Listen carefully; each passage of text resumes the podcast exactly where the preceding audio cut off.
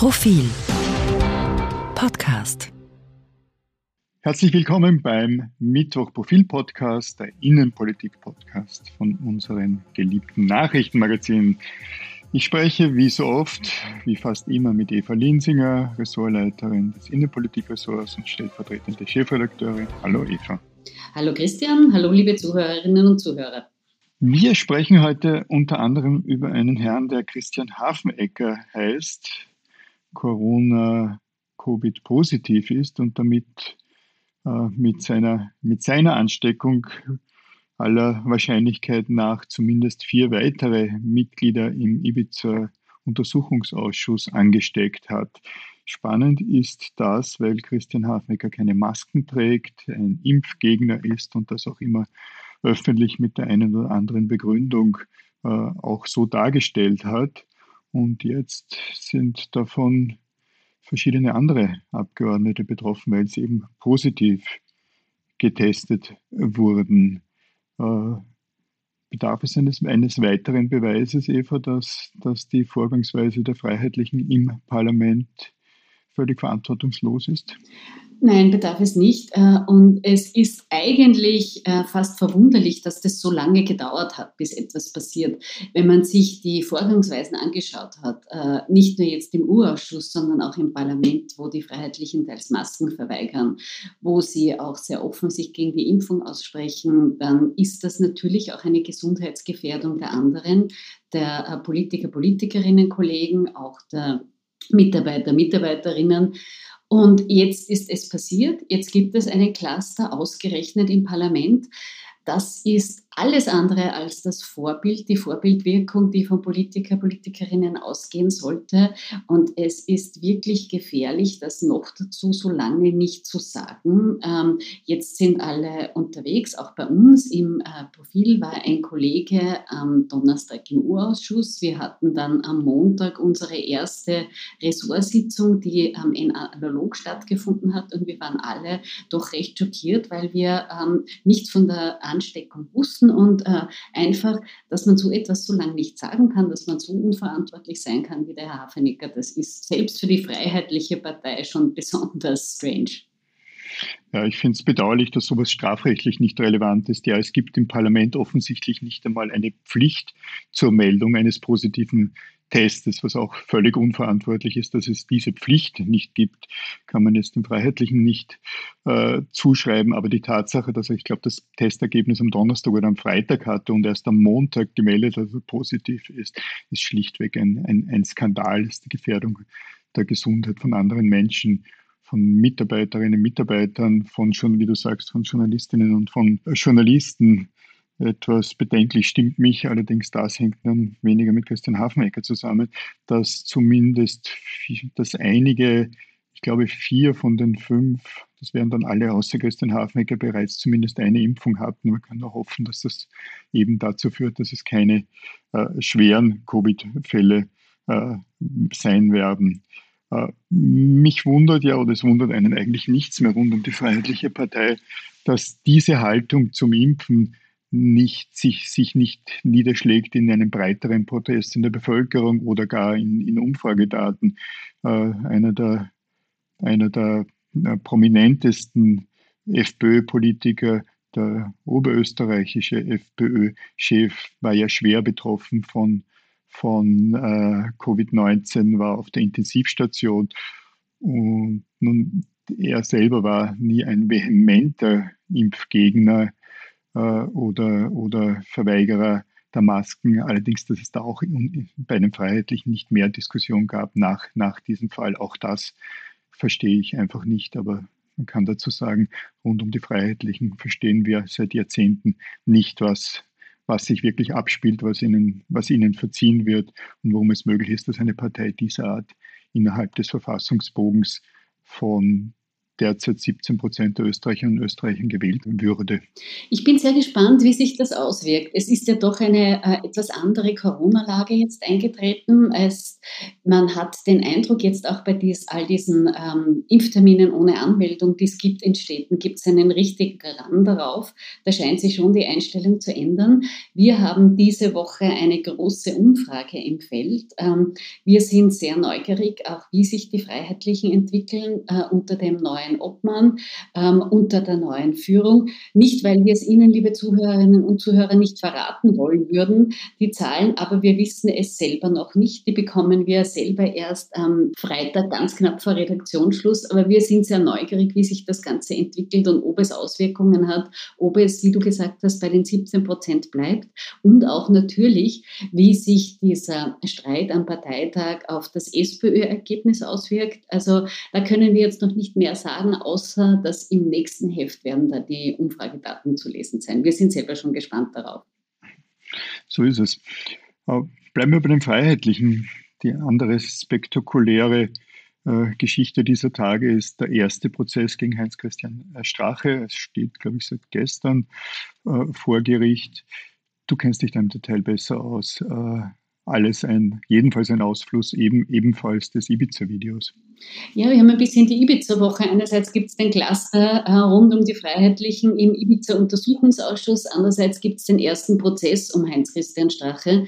Es ist ein bisschen eine komplizierte Angelegenheit, aber es geht im Kern darum, ob der Besitzer einer Privatklinik, der nachweislich ja der FPÖ eine Parteispende geleistet hat, ob er sich da durch Vorteile für die Privatklinik äh, erkaufen wollte, ob er sich ein Gesetz erkaufen wollte und so der Vorwurf der Korruptionsstaatsanwaltschaft, ob der ehemalige Vizekanzler bestechlich war. Beide bestreiten das, es gilt die Unschuldsvermutung, äh, beide sagen, das war nicht der Fall. Ähm, und es gibt dann äh, eine Menge Chats, die auch beschlagnahmt wurden, wo die beiden hin und her mailen, wo ähm, hin und her chatten, wo sie sagen, ah, was bräuchtest du für deine Klinik? Wenn der Plan des Gerichts aufgeht, soll das Ganze am Freitag beendet sein. Äh, Strache hat gestern auch Chats vorgelegt, die ihn seiner Meinung nach entlasten. Ähm, wie immer bei Heinz-Christian Strache ist dann auch äh, rundherum ein bisschen ein äh, juicy Zeugs. Es geht dann auch um Flüge ähm, in, oder angebliche Flüge in eine Villa. Es geht auch um Schönheitschirurgie. Also es geht auch um angebliche gemeinsame Urlaube, die bestritten werden. Und oder nicht. Und sein Mitangeklagter ist eine illustre Figur. Der war mal im Wettbusiness, der war mal Rennfahrer, dann war er im Schönheitschirurgen-Business, im Schönheitsfahren-Business drinnen. Also das Urteil da wird sicher mit Spannung erwartet und es marschiert auch eine Menge Prominenz auf, unter anderem die ehemalige Gesundheitsministerin, wo man zu ergründen versucht, gab es wirklich diesen Gesetzeskauf, diese Bestechlichkeit oder ist das eine überschießende Annahme der Wirtschafts- und Korruptionsstaatsanwaltschaft? Es ist schon mal tröstlich, dass rund um das Ibiza-Video jetzt doch mal Heinz-Christian Strache auftaucht und wir nicht ständig vergessen müssen oder gezwungen werden zu vergessen, dass der Ursprung des Ausschusses eben ein, ein Video war. Äh, die FPÖ gebärdet sich, unter anderem jener Christian Hafnecker, über den wir ja äh, eben sprachen, ja so, als hätte sie gar nichts mit diesem äh, Video zu tun und mit, mit, mit Ibiza zu tun. Das ist jetzt eine Erinnerung daran, dass hier Heinz-Christian Strache einer der, der wichtigsten Proponenten des Videos war und der Auslöser neben, neben Johann Gudenus. Mir fällt auf, dass Johann Gudenus inzwischen wieder frech und fröhlich auf Instagram oder auf Facebook postet mit Familie da und dort, mit Geschäften, die er da und dort macht. Der ist so ganz aus dem aus dem Fokus gerückt, zumal er ja anders als Heinz-Christian Strache auch sofort alle Funktionen äh, zurückgelegt hat und dann nicht versucht hat, über eine Kandidatur weiter politisch tätig zu sein. Ich weiß, du wirst mir da jetzt äh, widersprechen, aber auch in Kenntnis. also muss man was sehr Spannendes ja. einfallen lassen, das überhaupt nichts mit der FPÖ zu tun hat. Nein, ich glaube, du wirst mir vermutlich widersprechen, aber ich halte es nicht nur für möglich, sondern sogar für wahrscheinlich, dass wir sowohl Johann Gutenus wie auch Heinz-Christian Strache irgendwann in den nächsten, in den nächsten Jahren wieder auf einer politischen Bühne sehen werden. Bei Johann Gudenus kann ich mir vorstellen, dass er sich versöhnt mit der, mit der FPÖ und die FPÖ ihn wieder gnädig auf, aufnehmen würde. Bei Heinz-Christian Strache erscheint das unwahrscheinlich, aber selbst das würde ich, würde ich nicht ausschließen. Ah, das glaube ich, ja, hast recht, da widerspreche ich dir jetzt. Das glaube ich eher nicht. Äh, Heinz-Christian Strache hat ja bei der Wienwahl einen Art Test gemacht. Wie groß ist sein Fanclub noch immer? Und wenn er wo einen Fanclub hat, dann sicher in Wien, da wo er politisch groß geworden ist, wo er seine ähm, auch historischen Wahltriumphe gefeiert hat mit Ergebnissen nur ein Dreier davor stand.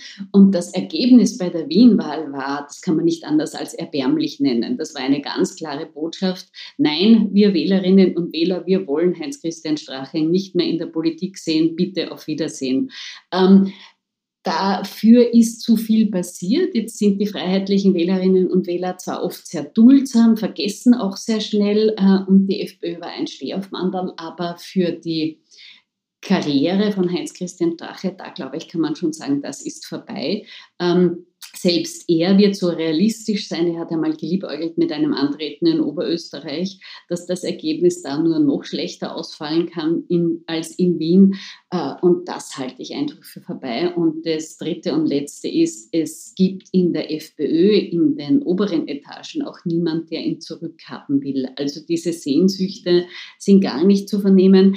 Ähm, das ist recht, es kann in der Politik viel passieren und es kann sich ändern, aber ich halte das ähm, für wirklich wirklich sehr wahrscheinlich, nicht mehr sehr wahrscheinlich, dass der zurückkommt. Und der Allerjüngste ist er ja auch nicht mehr.